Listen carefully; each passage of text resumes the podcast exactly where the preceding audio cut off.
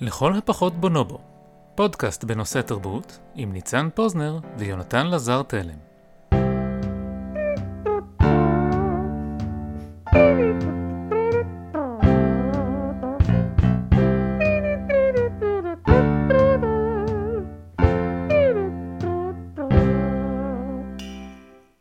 פרק חמישי, פוליטיקה בטלוויזיה. שלום ניצן, אהלן יונתן, מה העניינים? טוב תודה, מה שלומך? מעולה, אתה מתרגש? אני מאוד מתרגש. למה אני מתרגש? כי נמצא איתנו היום, כמו שקרמית אתגר נוהג לומר, אורח מיוחד במיוחד, יושב לידי חגי אלקיים. שלום. אה, חגי, אה, מי, מי אתה? אה, אז אני חגי, אני פסיכולוג חברתי ופוליטי, אה, שזה אומר שאני לוקח כל מיני עקרונות מפסיכולוגיה חברתית ומיישם אותם בעולם הפוליטי עם אה, ייעוץ לפוליטיקאים ולגופים אה, ציבוריים ועמותות וכל מיני כאלה, כדי ללמד אותם איך, אה, במילים עדינות, לעשות מניפולציות יותר טובות על, ה... על הקהל שלהם, אבל בשם הצדק והתואר ולמען עקרונות נעלים ביותר.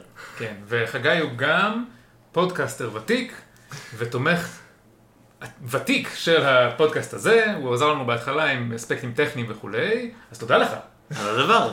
אה, וגם אה, השקת ממש לאחרונה פודקאסט חדש, נכון, השקתי את הספינר, שזה פודקאסט שאמור לעזור לאנשים להבין אה, איזה ספינים הם רואים בתקשורת, כלומר מה, מה הכותרות שהם רואים מייצגות בעצם, מה, מה האינטרס שמאחוריהם. לקרוא דרך כל המסך האינסופי של עשן וסחרירים שאופף אותנו. אני האזנתי לפרק הראשון שהיה ממש מעניין, הפרק השני יוצא, ממש, אה, לדעתי, ברג, בשלב שבו המאזינים שלנו ישמעו את הפרק הזה, הפרק השני שלי גם אה, צריך להיות בקיצור, אני מציע לכם, אה, לא מיד כמובן, אבל תחכו שיסתיים הפרק שלנו ותרוצו להאזין, זה באמת פוטנציאל רב, מאוד מוצלח. למה, למה אתה פה? כי הזמנתם אותי. אבל למה הזמנתם אותי? כי אתה חבר שלנו, לא סתם, אוקיי, כן. אה, כי רציתי שנדבר על, אה, פסיכו... על אה, פוליטיקה בטלוויזיה, על איך פוליטיקה משתקף בטלוויזיה, מה, מה הולך שם, איך זה משפיע על המציאות ואיך המציאות משפיעה על זה, ועל ה... לא יודע, הקצוות השונים של זה. כי אני, כמו חלק אה, מהאנשים האחרים שיושבים פה, ג'אנקי מאוד חזק של הבית הלבן, וג'אנקי הרבה פחות חזק של אה, אה, בית הקלפים. כן. כן, עכשיו אנחנו עושים, עכשיו נעשה את התחרות, מי האזין הכי, מי צפה הכי הרבה פעמים לכל הבית הלבן, כמה פעמים אתה צפית זו- יונתן? זו תחרות שאני רוצה לנצח בה? אתה דבר ראשון תשתתף, אחר כך נחליט מי ניצח. רק פעם אחת. רק אחת, כן, כן. ואני רק פעמיים, וחגי? ארבע פעמים. חגי ניצח.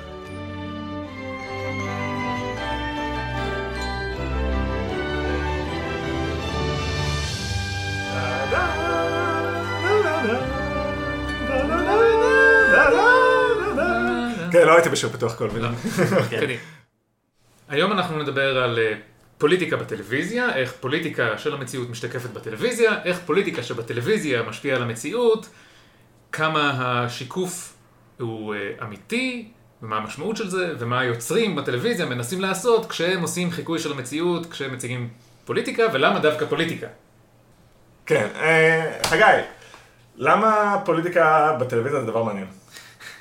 אז, אז כשדיברנו קודם, אני חשבתי על זה שכאילו, זה שאנחנו מנסים להצדיק למה פוליטיקה, זה נורא מצחיק, כי אנחנו לא מנסים להצדיק למה סדרה על משפחה של קברנים, זה, זה, דבר, זה דבר מעניין.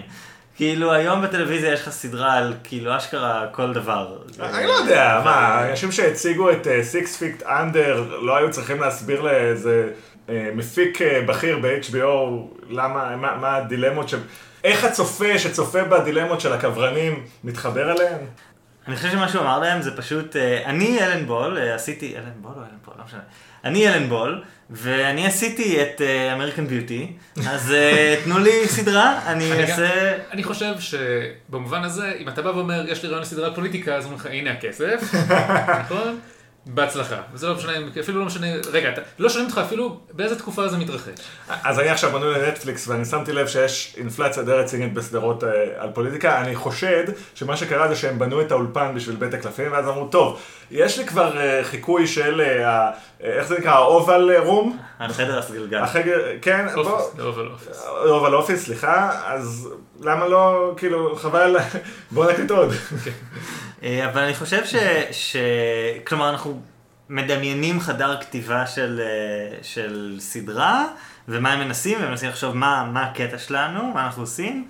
וכשאני דמיינתי את החדר הזה, דמיינתי שני, ולאור הסדרות שאנחנו רואים, דמיינתי שני דברים עיקריים שהם עושים שם.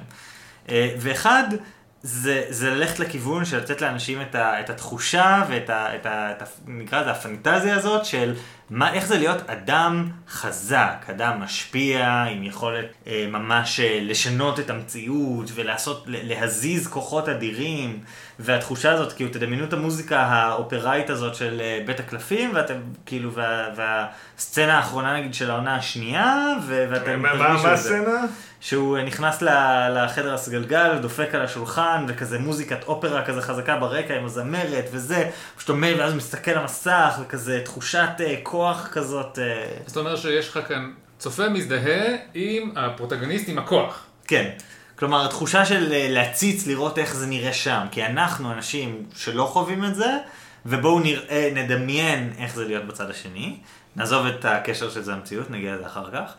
אה, והצד השני שהלכו איתו, זה ב West Wing, זה... הבית ה... הלבן? כן, הבית הלבן, זה לדמיין אה, אנשים טובים שעושים פוליטיקה.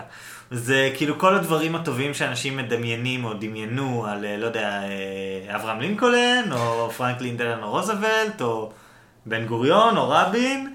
וכאילו מינוס כל התככים וה, והשקרים. בגין, אל תשכח את בגין, שלא ישאירו אותנו כן. בהטעיה. אז כן. אתה אומר שכאן יש אני, אני לא מזדהה ממש עם הפרוטגוניסט, אלא מה שאני חווה בסדרה מהסוג הזה, נגיד בבית הלבן, זה איזושהי התעלות נוכח מציאות טובה יותר משלי. אוטופיה, כן. אוטופיה כן. כזאת, כן. תחושה אוטופית של אה, אנשים טובים שמשנים, והסצנה הזאת ב, ב, בעונה הראשונה של uh, uh, הבית הלבן, שהם כזה מרגישים שהם לא מתקדמים, ואז uh, uh, הוא עושים כזה פפטוק, uh, נאום כזה לצוות, וכזה... מה שנקרא... טריומף בי פאטוס. כן, כאילו, אם אנחנו הולכים ללכת ראש בקיר, אני רוצה שנרוץ לשם בכל הכוח ונשבור אותו. כזה, בואו ננסה, let Bartlett be Bartlett, כזה תחושת התעלות רוח כזאת uh, כן, uh, גדולה. צריך לומר, אם לא צפיתם בבית הלבן, אז מאפיין די ברור של הסדרה הזאת, זה שכל הדמויות המרכזיות הם אנשים אידיאליסטים בקטע פסיכי. אי אפשר שלא להעריץ אותם, הם כולם המפקדים שלכם, שהייתם רצים אחריהם כאילו לקרב, והם... וזה להבדיל מהסדרה השנייה הכי מפורסמת בז'אנר, אה, בית הקלפים, שבה אה, אם אתה מסתכל על התמונה הרחבה של כל האנשים שנמצאים במשחק הפוליטי, שזה הפוליטיקאים עצמם, היועצים שלהם, אפילו העיתונאים, כולם, בלי יוצא מהכלל זה אנשים, אני בעונה האחרונה דמיינתי איך נראה חדר התסריטאים של אה, בית הקלפים, ודמיינתי לי שיש שם איפשהו בחדר אה, ערימה של דפי דמות, או יותר נכון איזושהי טבלה קצרה עם רשימה, בכל, בעמודה אחת יש את השם של הדמות, ובעמודה השנייה יש את המניע שלה, והמניע הוא תמיד תאוות כוח. יש איזשהו אה, מערכת כזאת שכבר אה, חמש עונות משוקפת, שבה כל האנשים, הדבר היחיד שהם חושבים זה איך לדרוך על הראש של מי שמשמאלם כדי לעמוד יותר גבוה. ובאיזשהו מובן אה, זה משהו שהוא לגמרי חסר בבית הלבן, נכון? מעט מאוד, כלומר יש כניסה מדי פעם לדינמיקות של כוח, אבל זה תמיד דינמיקות של כוח שמוצגות בצורה חמודה. אה, ג'וש ליימן בעונה הראשונה, מביאים יועצת מבחוץ, מנדי, וכאילו כל הפרק הוא חוזר על המשפט, She answers to me and she answers to Toby, כאילו כל הפרק היא כזה... היא צריכה להיות כפופה אלינו, ולא כאילו לזה. ו... כן, זה גם אולי איזה overtones שוביניסטים שמאפיינים הרבה מהיצירות של uh, סורקין. כן. דווקא צריך להגיד שבהיבט הזה, בית הקלפים, אה, צריך להגיד לזכותה אחת הסדרות הפחות סקסיסטיות. אה, כולם חארות, גברים, נשים, כאילו... יש משהו קצת מצחיק במתח הזה, כי לכאורה בבית הקלפים הדבר היחיד שמעניין מישהו זה להשיג כוח. אבל כיוון שאף אחד אף פעם לא מדבר שם לא על מדיניות ולא על אידיאולוגיה, לא כל כך ברור למה הם רוצים להשיג את הכוח הזה, וגם הם אף פעם לא עושים שום דבר עם הכוח הזה ברגע שהם משיגים אותו, חוץ מלשמר את הכוח. באיזשהו מובן, דווקא הדמויות הנאצלות והאידיאליסטיות בבית הלבן מצליחות, אה, יש, נהנות מהרבה יותר כוח והשפעה ממה שיש לנשיא בבית הקלפים. אז אה, למה בעצם נמשכים לשתי הקצוות האלה? למה דווקא פנטזיות של כוח ופנטזיות של אידיאולוגיה? אז אני חושב ש... המניע העיקרי הוא ש, שהסיפורים האלה כולם הם סיפור, סיפורי מוסר, במידה רבה. כאילו תמיד אה, הבית הלבן נותן לנו הצצה לעולם שבו הכל עובד ממש אה, נכון, והנה אנשים טובים אה, מתמודדים עם אתגרים גדולים ומשנים את המציאות לטובה ומתאמצים וכל זה. אה, ולמה, ואז זה מעלה את השאלה, למה לנו אין כאלה, או מה אנחנו צריכים לעשות כדי שיהיה לנו כאלה, ולמה למה הכוחות האלה של שמרנות, או כל מיני כאלה, מנסים לעצור את הקדמה. אז זה סיפור מוסר אחד. והסיפור מוסר השני זה הסיפור של uh, מה כוח עושה לאנשים. ואז לוקחים את זה מאוד מאוד חזק בבית הקלפים, כלומר תראו מה אנשים יעשו בשביל כוח ואיפה עובר הגבול, ובבית הקלפים לא עובר הגבול אף פעם. אה, או גם אה, היה את הסרט משחקי שלטון, או The Ides of March קראו לו באנגלית, שגם הוא אותו דבר, כזה ממש דרמות כוח וזה, ויועצים שיעשו הכל בשביל להתקדם, אבל בלי התעסקות הרבה בתוכן. וגם שם אתה בעצם מדבר על ההידר... סיפור הידרדרות מוסרית, שזה, אתם יודעים, זה ירושה שקיבלנו מה... סיפורי פוליטיקה של פעם. כן. רציתי להוסיף שיש היבט שלישי של אה, אה, סדרות אה, פוליטיקה שלא התייחסנו אליו בכלל, שזה ההיבט, נאמר, אידיוטי של הדברים. בישראל אנחנו מכירים כמובן את פולישוק בתור ה... חשבתי שאתה הולך להגיד, בישראל אנחנו מכירים כמובן את הפוליטיקה. על זה נדבר בחלק הבא. בחלק הבא. יש כמובן את הסדרות מופת, האב טיפוס של הז'אנר. כן, Yes Prime Minister? כן, כן, מה שתורגם בעברית לכן אדוני השר. Yes Minister שהוא הפך ל Prime Minister, ואז הפך ל Yes Prime Minister. פולישוקה גם הגיע לעמדה של... אני יודע שהוא היה שר לענייני כל הדברים בעונה השלישית. הוא היה שר התחת בסוף. כן. כי נתנו לו איזה ארבעה משרדים. כן. יש איזה קטע מרתק בפולישוק, שהוא בהשתתפות אמנון דנקנר.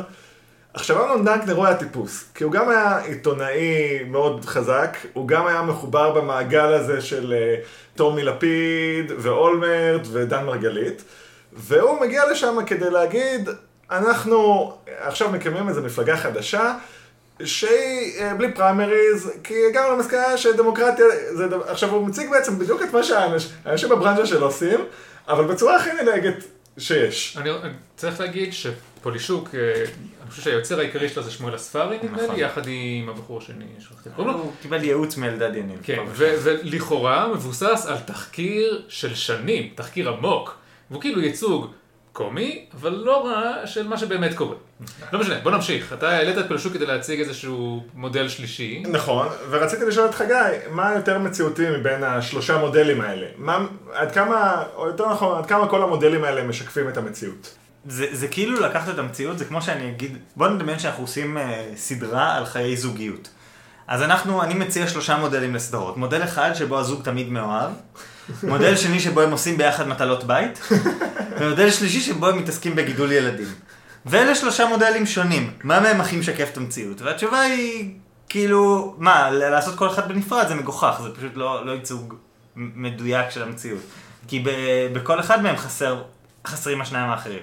עוד נקודה שניצן העלה ממש זה עתה, זה השאלה, אה, מה בעצם, כאילו הוא אומר, לפולישוק יש תחקיר משמעותי מאחורי, וגם אנחנו יודעים שאהרון סורקין, כשהוא כתב את הבית הלבן, הוא לא רק בנה שחזור מדויק של אה, חלקים נרחבים מהאגף המערבי של המבנה, והוא גם תחקר הרבה מאוד עובדים לשעבר כדי לקבל את הרושם של איך היום יום שם נראה, וכל הבימוי מאוד מבוסס על זה, עם כל השיחות מסדרון והתחושה הלא פוסקת של דבר רומס דבר. גם בכל פרק בדרך כלל יש כמה אירועים שונים שקורים, שצריך לטפל בהם, ואין... הם לא תמיד משיקים אחד לשני אפילו, יש לך פלוט A ופלוט B, אבל מה שרציתי לשאול אותך, אני הייתי ירון לונדון עם השאלות שלו שהן בעצם מרצאה בפני עצמה. אה, זאת פעם ראשונה שאני מראיין מישהו. מה שרציתי לשאול אותך זה, אה, מה ההבדל בין זה לבין דוקו? אז ככה, דוקו זה גם, אה, כאילו תמיד, אנשים שעושים דוקו הם צריכים להחליט מה הם מבליטים. אה, ותמיד אה, כשאתה מסתכל על, לא יודע, דוקו, סרטי דוקו פוליטיים גדולים שאני מכיר, אז Recount על הבחירות בשנת 2000 בארצות הברית, או Game Change על שרה פיילין ב-2008, ואתה מסתכל על הדברים האלה, ואתה כאילו רואה שבסוף היוצר, כאילו זה דוקו, זה לא צילום דוקימנטרי, אלא כאילו בעצם שחזור של מה שקרה, כזה עם שחקנים. Mm-hmm. אז אתה רואה את הדברים האלה, וברור לך שהם הבליטו דברים מסוימים, וגם, אה, אתה יודע, אה, הסרט של, אה, בוא נחשוב על דוקו ממש, הסרט של, אם נסתכל על הסרט של ענת גורן, על הרצוג, אנחנו יודעים שיש לה כמויות אדירות של חומר שהיא צילמה, ואם הרצוג היה זוכה בבחירות, לא היינו מקבלים את אותו סרט. Mm. כי היא בחרה מה להציג. כלומר, המציאות שהיא בוחרת לשקף, זאת המציאות כפי שאנחנו רוצים לחשוב על... זה, זה, זה כאילו מצחיק, כי אתה לא ענית על השאלה של יונתן. הוא שאל אותך מה ההבדל בין זה לבין דוקו, ואתה אמרת לו, זה לא, אותו אין, דבר." אין הבדל. אז זהו, אז אני אומר שמצד אחד אין הבדל כי- מבחינת איך שמייצרים דוקו, כי בסוף היוצר של דוקו יחליט האם הוא מתמקד ב... ב- בעובדות, וב... או האם הוא מתמקד באידיאולוגיה, או הוא מת- מתמקד בתרגילים זאת הפוליטיים. אומרת, אתה, בוא נעשה את זה כך. ענת גורן הייתה יכולה ל- להוציא סרט שבו הרצוג הוא אידיאולוג כמו ברטלט, או שהוא תאב כוח כמו, לא ראיתי בית הקלפים, אבל... פרנק אנדרווד. זה, כן. אה, אני לא יודע, כאילו זה תלוי במנעד של החומר שיש לה. כן? אני לא מאמין בזה. תראה, אני ישבתי יחד עם חגי, וצפינו ב- בסרט הזה, בשני הסרטים של ענת גורן, ומרדנו את השערות מה- המעטות שיש לנו בראש, ואני אגיד את זה ככה. לא נראה לי שיש איפשהו פוטאג' מתחבא של אה, בוז'י הרצוג בתור איזה פוליטיקאי צמא עוצמה וכוח, שלא יכול, אתה יודע, שלא ילך לישון ב-12... אני נזכר שנכון, כאילו מהסרט שלה יצא איזה, כאילו יצא איזה פוטאג' קצר, שהוא מקלל, הוא אומר, ומקלל כאילו, הוא אומר משהו כמו זה, אתה יודע, קללה שאני אמרתי בכיתה ח' והרגשתי לא נעים, והתקשורת הייתה כזה, בוז'י מקלל. כן. אה, מהיכרות עם אנשים בתוך המערכת דווקא, כן, יש דברים על בוז'י, שכאילו אם אתה בודק מה בוז'י עשה עד שהוא הגיע לבחירות האלה ואיך הוא נבחר ליו"ר, הבן אדם יודע פוליטיקה. טוב, גם יש לך בפודקאסט, בפרק הראשון שלך, חשיפה מרתקת אודות בוז'י, אני לא אקלקל, אבל אה, כן. הבדל חשוב בעיניי בין פוליטיקה בטלוויזיה ודוקו, בעצם זאת אומרת בין פוליטיקה מזויפת בטלוויזיה ודוקו, זה שבדוקו יש איזה שהן מגבלות. העורך מוגבל למה שנותנים לו, או אפילו הבמאי נאמר. ב- נגיד אה, בית הקלפים, אתה יכול להורות שיחה סודית בין שני אנשים שברור שאף אחד לא אמור, אין שם איש שלישי שמאזין כאילו, אבל אתה צופה שם. אה, כן, זה, זה המציצנות ש, שבאמת אה, אנחנו נקבל בטלוויזיה בדיונית ולא בדוקו.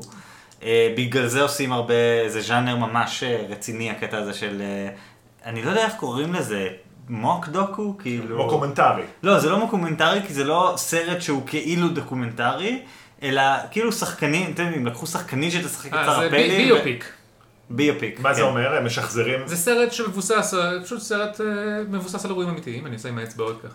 אה, אוקיי. כן, אז בכאלה, שזה ממש ז'אנר, ועושים את זה הרבה אחרי אה, אירועים פוליטיים גדולים בארצות הברית, אז אה, למשל, The Big Short אני מניח? כן, The Big Short, שזה בדיוק הדוגמה המושלמת. The Big Short הוא קצת יותר קיצוני בזה, כי היה סרט באותה תקופה שדיבר על אותו הדבר, והיה משעמם טילים. צריך להגיד, לא- זה לא סרט על טוב. פוליטיקה, זה סרט על אה, קריסת המערכת הפיננסית בשנת 2008.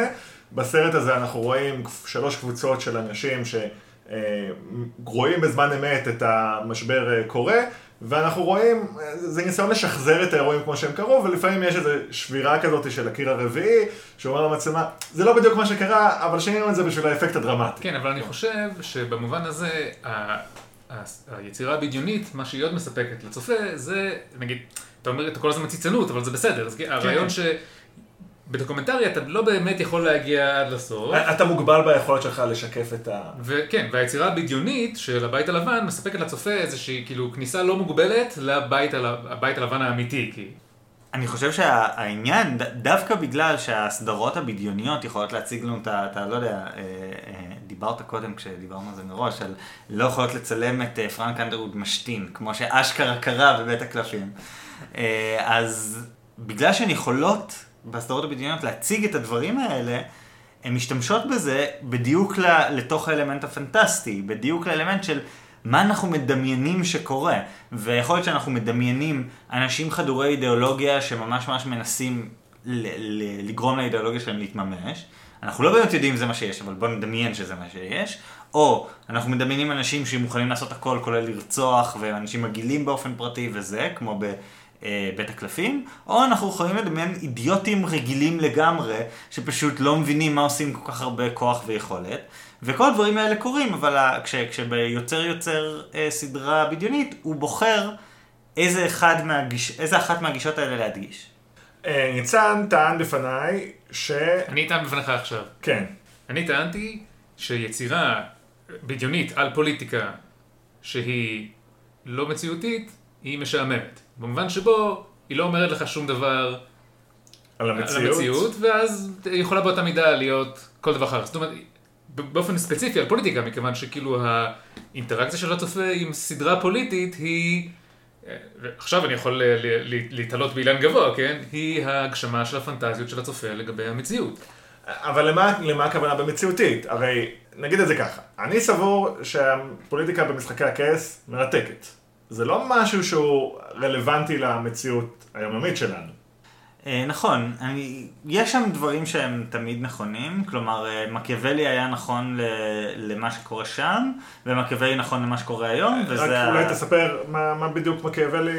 למקיאוולי, אה, מי שלא מכיר, פילוסוף פוליטי מהמאה ה-16, אה, שבעצם דיבר על איך צריך לעשות פוליטיקה ולא איך ראוי לעשות פוליטיקה, ויש לו כל מיני כזה, רבים אה, ציירו בדמיונם אה, נסיכויות שמעולם לא התקיימו ומעולם לא יוכלו להתקיים, ודיבר על איך שיש כאילו לאנשים דמיון על איך פוליטיקה צריכה להיראות, ויש את התכלס. והתכלס הוא כל מיני עקרונות שמקיאוולי קידם, של אה, תמיד עדיף שיפחדו ממך על פני שאוהבו אותך, כי פחד זה מניע יותר חזק מאהבה, אה, ואם אתה תוקף יריב, תוודא שאתה מסיים את העבודה ולא עושה חצי עבודה, כי אז הוא יוכל לנקום בך. אה, אם אתה רוצה, אה, ל, ל, לא יודע, לגזור גזרות על העם, תגזור את כולן בבת אחת על ההתחלה ולא בחלקים קטנים, כל מיני עקרונות כאלה. ומקיאוולי היה נכון לטיריון לניסטר במשחקי הכס. אנחנו הזכרנו את משחקי הכס גם בפרק הקודם, למי שלא מכיר, זאת סדרת פנטזיה שמתקיימת באיזשהו עולם סוג של ימי ביניים עם סטיות, לא רק סטיות טכנולוגיות, סטיות של קסם וכולי. אז יש שם מערכת אה, פוליטית אה, מלוכנית, אנחנו קוראים לזה פאודליזם. פאודלית, כן, אה, ולכן לכאורה, זה לא שיש שם בחירות דמוקרטיות. אז לכאורה, כאשר אנחנו רואים את השחקנים הראשיים כמו טיריון, שחגי הזכיר לפני רגע, מבצעים פעולות, זה לא משהו שאנחנו אמורים ללמוד ממנו על החיים האמיתיים, אבל כנראה שאנחנו כן רואים שם משהו שהוא מתחבר למציאות. אה, נכון, אני, קודם כל יש אה, ספר שאני מאוד ממליץ עליו, ש... והאמת הרצאת יוטיוב שאפשר להתחיל ממנה. אה, תחפשו ב... אם תחפשו ביוטיוב The Rules for Rulers, אנחנו עושים הרצ- קישור, הרצאה מרתקת. וזה בעצם תמצית של ספר יותר גדול, שבעצם מדגימה איך העקרונות של פוליטיקה ושימור כוח הם אותם עקרונות בין אם אתה בדיקטטורה או דמוקרטיה, בין אם אתה מלך או, או דיקטטור ברפובליקה דולנות או ראש ממשלה בישראל. וכל ההבדל בעצם... או או ראש ממשלה בדמוקרטיה. כן. וכל ההבדל בעצם בין השיטות השונות זה ה setup, כלומר הערכים השונים של מתחים ולחצים שאתה מתמודד מה איתם. המפתחות לשלטון וכמה מהם יש. אבל, אבל מה שה... זאת אומרת, הנקודה שלך כאן היא, ולצורך העניין, מה שאתה אומר על בית הקלפים ומשחקי הכס, שיש איזה סט חוקים בסיסי, למשל הסט החוקים של אה, מקיאוולי, שהוא פונקציונלי בכל מערכת אה, פוליטית. כן, ובמשחקי הכס ההבדל הוא מה שיוצר תגובה שונה אצלנו הצופים בין משחקי הכס לבין uh, בית הקלפים, זה שבבית הקלפים, גם כשאנחנו רואים את פרנק אנדרווד עושה דברים נוראים, uh, הסדרה לא מאדירה את זה. היא תמיד מייצרת לנו, תמיד תלמיד את המוזיקה ואת ה, את התאורה וכל הדברים האלה, ואתם רואים שזה מו- מוצג כ, כדבר לא בסדר, זה מוצג עם איזשהו זווית של אנחנו יודעים שזה לא בסדר, אין האדרה של הרצח והמניפולציות והשקרים. אה, ולעומת זאת, אה, כשאנחנו מסתכלים על טיריון עושה את אותם דברים, טיריון לניסטר במשחקי הכס, כן, זה האדרה. טיריון לניסטר הוא מגניב כי הוא מצליח לתמרן את האנשים הנכונים והוא הוא הופך לגיבור בגלל זה. בדיוק בגלל שמדובר פה בפנטזיה, אה, אנחנו מוכנים לקבל את, ה, את הדברים המלוכלכים שקורים שם. כלומר, אה, פרנק אנדרווד זה קרוב מדי למציאות, אנחנו, אנחנו מוכנים לראות את זה, אבל אנחנו נרצה לראות את זה עם הזווית הזאת של שיפוט מוסרי, וכלומר לדבר על זה שזה לא בסדר, או לדבר על זה שזה הכרחי, או דברים כאלה. ובמשחקי הכס אנחנו מקבלים את זה שזה מציאות אחרת, והרבה יותר נוח לנו פשוט להסתכל על זה ויותר מזה, להסתכל ולהעריץ. הדמויות המוערצות זה אלה שעושות את התרגילים הפוליטיים הכי טובים.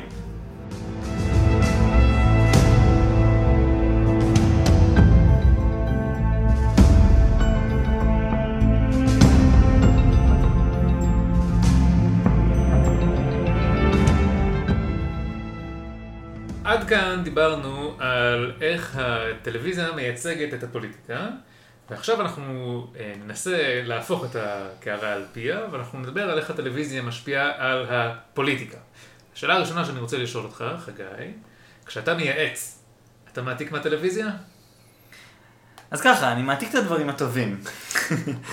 ש... אבל, אבל יש, יש איזה עיקרון כזה, שבסופו של דבר כשאתה, כשאתה מוכר משהו בפוליטיקה, אתה תמיד מוכר איזושהי פנטזיה, אתה תמיד מוכר איזה חלום גדול יותר או משהו כזה. אובמה מכר, הוא לא מכר מדיניות, הוא לא מכר רפורמת בריאות בפורמט הזה בדיוק, הוא לא מכר משהו כזה. הוא מכר את החלום שאפשר לשנות, והוא מכר איזשהו סיפור. ובמובן הזה, וואלה, לקחת טיפים מאירון סורקין על איך לכתוב את, ה, את, ה, את המועמד שלך, שזה מצחיק לומר, אבל זה נכון, זה, יש בזה משהו, לספר סיפור. ת- תוכל לפרט? הוא- איזה טיפים הוא לקח? מי? אירון סורקין. לא, אובמה. אובמה לקח מאירון סורקין. יש, יש, יש אה, קונצנזוס כאן באולפן, שהקמפיין של אובמה הוא במידה מסוימת מועתק מהקמפיין של סנטוס, מהעונה השביעית של... והאחרונה. כן, והמצוינת של הבית הלבן, שסנטוס היה מין גם, הוא היה אה, מועמד לטיני, לא שחור, אבל זאת אומרת בן מיעוטים. לא מנוסה לא מהקונגרס. מנוסה, שמגיע כן. ממקום רחוק, ובמין קמפיין אידיאליסטי. מן- אם, אם הקשבתם עד עכשיו, אתם מבינים איך נראה, כאילו, איך נראה הבית הלבן, אז בקמפיין אידיאליסטי, לא מתפשר, הצליח, לא נגלה את הסוף. כן. אה, אז...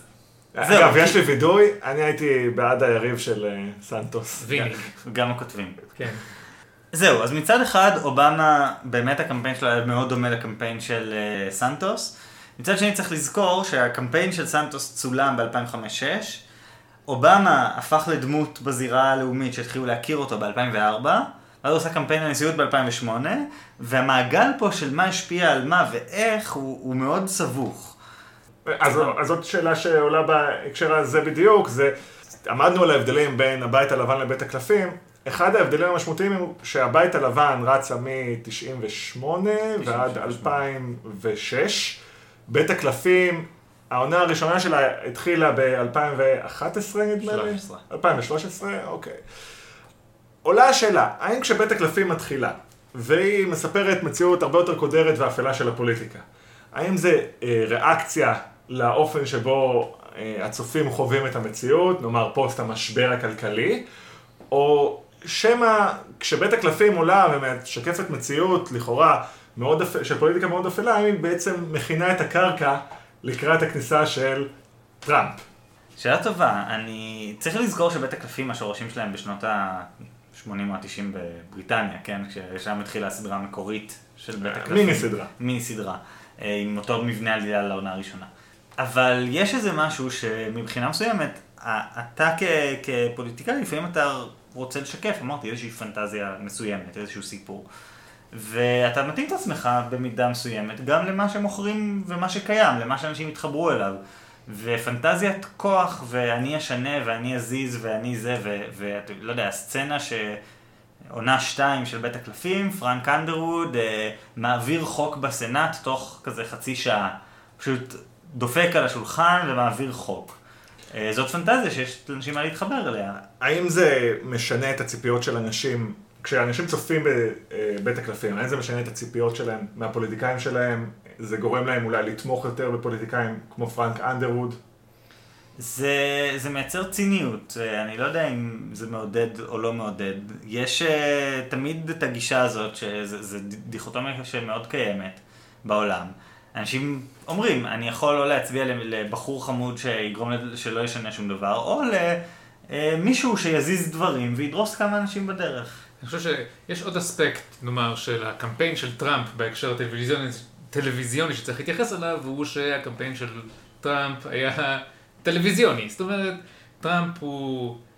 יש לו, הוא מדי פעם עושה איזושהי מחווה שברור שאין לה שום תוכן, למשל כשהוא, אה, אחרי שהוא אה, נבחר להיות הנשיא, והוא כאילו העביר את השליטה בחברות שלו לבנים, והוא עמד ליד ערימה של משהו בסדר גודל של, לא יודע, 100 אלף דפים, ואמר, הנה, הדפים שמעבירים את ה... זאת אומרת, יש איזושהי מחווה טלוויזיונית, שזאת המומחיות שלו, וזה סוג הקמפיין שלו, וזה גם עכשיו סוג הנשיאות שלו, שהיא בעצם נשיאות טל... בטלוויזיה.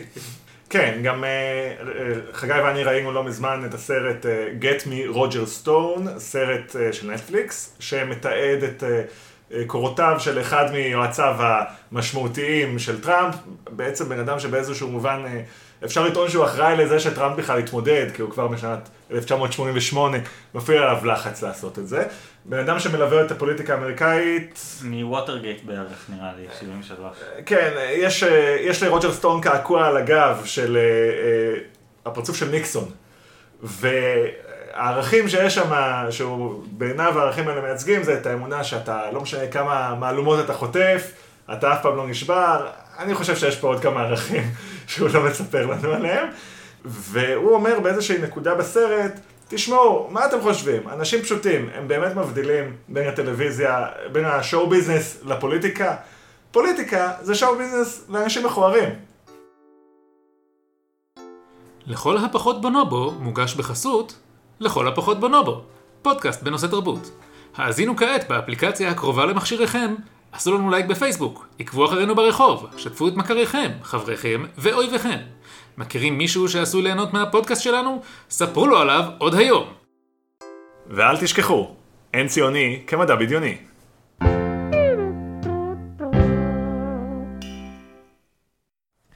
אז אני, אני רוצה לומר משהו על, ה, על אחת הבעיות המאוד מאוד גדולות נראה לי שנוצרות מאיך שפוליטיקה משתקפת בטלוויזיה. כלומר, ההשפעה של הטלוויזיה על מה שקורה אשכרה במציאות.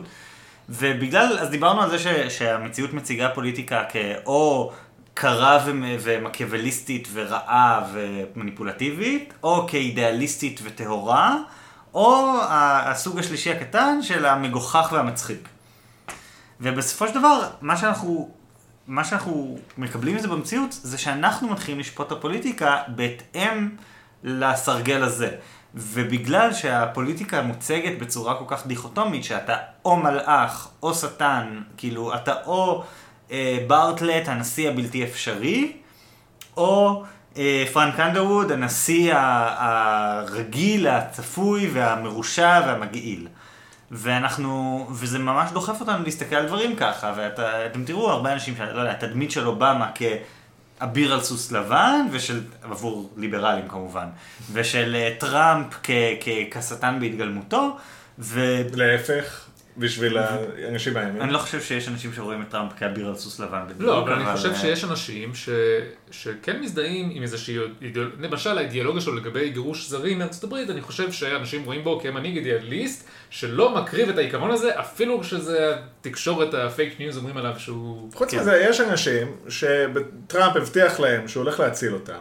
והם מאמינים לחלוטין שזה מה שהולך לקרות. כאילו, הוא נגע פה לאנשים על סנטימנטים מאוד יקרים. ועכשיו נשאלת השאלה, אם הדיכוטומיה של הפוליטיקה בטלוויזיה גורמת לאנשים, אתה יודע, אתה נמצא בפני מצב שבו אתה צריך להכריע אם טראמפ הוא יש, המושיע שלך או השטן שלך, ומכיוון שאתה רפובליקני, רפובליקני, אז הוא המושיע שלך, ואין לך מקום לביקורת לגבי היכולת שלו להושיע אותך ממש.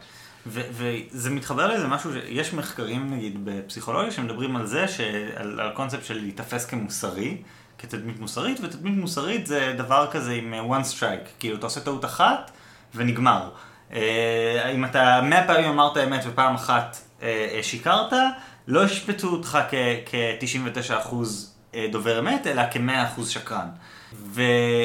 הדבר הזה, כשאנחנו מסתכלים על טלוויזיה, מאוד ברור מה הולך, כי ברגע שיש לנו נגיד תפיסות בראש איך פוליטיקאים יכולים להתנהג לפי שתי האידאות האלה, ואז כשאנחנו רואים פוליטיקאי משקר, או עושה איזה דיל, אז הוא מיד עובר לצד השלילי. תדמיינו, לא יודע, לפני חצי שנה היה, התפרסם ההקלטות של אה, איתן כבל אה, מדבר אה, על הדיל שהוא עושה עם שלי יחימוביץ', שהוא יתמוך בו בהסתדרות והיא תתמוך בו לראשות המפלגה, ווואלה, דיל סולידי, הגיוני, אין בו פיפס, אין בו כלום מלוכלך. הוא כאילו... קצת קילל. לא כמו בוז'י הרצוג.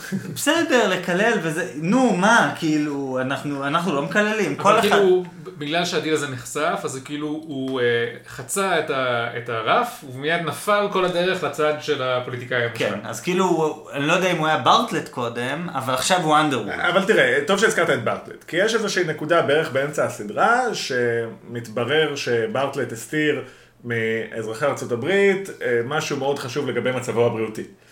ואז לכאורה היית מצפה שיהיה איזשהו backlash. אז בתוך הסדרה יש איזושהי התמודדות עם משבר. האם מבחינתנו כצופים הוא איבד את התדמית של אה, אביר אה, ללא חטא, שלעולם לא, ש, שלעולם לא, אה, אוקיי, אז הוא מועד קצת, אבל אנחנו סלחנו לו על זה, בגדול. אבל הסדרה מעוצבת כדי, אתה, אתה כצופה בסדרה מקבל את ה... יש לזה מילה יפה כאילו בנוצרית ששכחתי. יש כאילו את, המהלך- את המהלך של הכפרה, הוא מתחרט, הוא, הוא, הוא חוטף את איזשהו נזק, והוא, ואתה כאילו יחד איתו מתגבר על זה, ועכשיו הוא שוב אידיאל. טוב, זה גם סוג של שחיתות שנבחר בקפידה כדי שלא, אתה יודע, הוא לא גנב. כן. וזה זה כמו ההבדל שדיברו עליו בפרק האחרון של אה, The Leftovers בדיאלוג לא קשור לעלייה, זה לא באמת ספוילר. הנותרים, הסדרה שהזכרנו אה, בפרק הקודם. אז ההבדל בין סין, הסין and המסטייק, בין חטא לטעות. אז טעות זה לעשות משהו לא בסדר, וחטא זה לדעת שמשהו לא בסדר ולעשות אותו בכל זאת. ואז כשאתה מסתכל על הבית הלבן, הם עושים טעויות, וגם הסיפור הזה, זה לא דבר שהם ראו אותו כלא בסדר, ועשו אותו למרות שהוא לא בסדר, כאילו לא. רוב הדברים שהם עושים שם הם, הם טעויות ולא uh, חטאים. ו, וזה קצת uh, מצ... עדיין מצמצם לנו את הטווח. והתוצאה היא שמה שאנחנו מקבלים כתוצאה מזה זה חוסר יכולת לתפוס uh, מורכבות בפוליטיקה. הרבה פעמים אני פוגש חבר'ה צעירים שאומרים, אני לא רוצה לעשות דילים, אני לא רוצה להתפשר על העקרונות שלי, ו- ואני אומר להם, אין שום שינוי חברתי חיובי שקרה מאז שיש לנו דמוקרטיה וגם לפני זה, שלא נעשה באמצעות אלף טריקים מלוכלכים, עסקאות מגעילות ודברים שאם הייתם מגלים עליהם, הייתם לא רוצים להיות חברים של הבן אדם הזה אף פעם. אה, הדוגמה האהובה עליי, חוק זכויות האזרח בארצות הברית, שלינדון ג'ונסון בדרך אה, הפוליטית שלו עד שהוא הגיע לשם, הוא קנה לפחות שתי מערכות בחירות, קנה... בכסף? כן, הוא פשוט קנה קולות. הוא שיחד אנשים, הוא שיחד מע- מערכות כדי כן, ש... כדי להיבחר, יש, טענ... יש טענות לכיוון זה שאגב קנדי נבחר בגלל שוחד מדויק בכל מיני מקומות וזיוף קולות. אה, הוא היה מאיים על אנשים, הוא היה מקלל אנשים, כאילו... ומצד שני, אני חושב שמקובל על כל אה, בן אדם עם השקפה ליברלית פרוגרסיבית בעולם, שהחוק הזה הוא נקודת מפנה היסטורית, שבלעדיה העולם שלנו היה נראה אחר לחלוטין. זהו, ואז אתה אומר, כאילו מה, יש לך פה אידיאליסט, או שיש לך פה אדם אה, שפל ופוליטיקאי מלוכלך. והאמת היא שיש לך פה אדם עם אידיאלים חזקים נורא, שכמו שהביוגרף שלו אומר, יש לו את המצפן של האידיאלים ואת המצפן של הפוליטיקה, והוא תמיד הלך לפי, הוא תמיד הלך לפי המצפן של הפוליטיקה, וקידם את הערכים רק כשהם לא התנגשו. אז מה הוא יותר? אני לא יודע מה הוא יותר, וככה זה פוליטיקה. כל פוליטיקאי צריך לעשות דילים, וכל פוליטיקאי צריך... אין מה לעשות, אם אתה מתמודד לתפקיד פוליטי, אתה תמצא את עצמך משקר מתישהו. אני חושב שיש איזושהי מגבלה, אולי מגבלה חדשה, ליכולת, נאמר, של האנשים ל- לדחוף פוליטיקאי לקטגוריה. ואני חושב שרואים את זה בעיקר במקרה של נשיא הברית, טראמפ, שאתה אתה ממש יכול לראות שכאילו הוא עושה עבירות, או לפחות, יודע, עבירות אה, פוליטיות, לא יודע אם עבירות מוסריות, אבל כנראה שגם. עבירות פוליטיות, והוא לא מצליח, לא מצליחים ל- שהוא ישלם את המחיר. ואני חושב שזה מין... יש איזה תהליך שאולי הוא מגיע מהתקש... מהטלוויזיה ואולי הוא מגיע מהמציאות, אבל יש איזה תהליך של ההגחכה גם בארץ, של, הפוליטיק... של הפוליטיקה האמיתית, לממדים שכאילו כבר אי אפשר לעכל אותה אפילו באמצעות הכלים כאילו של פרנק אנדרווד ו... וברטלט. כן, אמרו את זה נגיד על פולישוק, שהוא... פשוט הדברים במציאות נראים לפעמים יותר מגוחכים ממה שהולך שם. אה, ודיברו, היוצרים של אה, בית הקלפים, של העונה החמ... החמישית, דיברו על זה שהם הם היו בבעיה אחרי שטראמפ נבחר, כי מה אתה עושה שמתעלה על, אה, על טראמפ מבחינת הטירוף והגיחוך? כן, יש גם בעונה הזאת לא מעט קטעים שבהם ברור שהוא נותן לנו כל מיני נאומים למצלמה שאמורים אה, אה, לגרום לנו לחשוב על כמה גרועה המציאות האמיתית. אני חושב שכאילו צריך לחשוב על זה בהקשר, אמרנו קודם, בהתחלה דיברנו על הניסיון ל- ל- להידמות למציאות, ואתה אתה, בתור יוצר טלוויזיה, המציאות מאתגרת אותך בעשור האחרון, פשוט מאתגרת אותך ברמת היצירתיות שהיא מפיקה. כן, יש איזה אנקדוטה שאני מאוד מחבב על זה. אה, צ'ארלס סטרוס ביקר פה בארץ אה, לפני שנה. אה, הוא כותב סדרת ספרים שנקראת המכבסה, The Laundry Files, על מעין סוכנות ממשלתית שנלחמת בדברים העל-טבעיים. אה, תדמיינו לאבקראפט פוגש את ה-The Office שכזה. ובספר האחרון שלו, שיצא לפני זה כמה שבועות, הוא, הרעיון הוא שהוא אה, אה, ניסה לעשות פרודיה על הממשלה הבריטית, והוא סיים לכתוב את הספר ביוני שנה שעברה, אה, ואז באוגוסט הוא הוציא... יוני 2016, כן? כן. אה, ואז באוגוסט הוא הוציא פוסט שבו הוא אומר, תקשיבו, סיימתי לכתוב את הפרודיה שלי על הממשלה הבריטית, ואז הממשלה הבריטית עשתה פרודיה יותר קיצונית.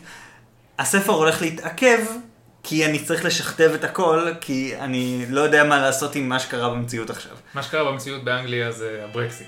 כן, איזה אוסף כזה, הברקזיט, ואז האנשים שקידמו את הברקזיט מתפטרים ולא רצים להיות שרים, ואז מישהי שנבחרת אה, להיות אה, אה, ראש הממשלה וממנה את אחד מהמתחרים שלה, להיות... קיצור, ואז בחירות וכו'. מאוד מאוד מגוחך.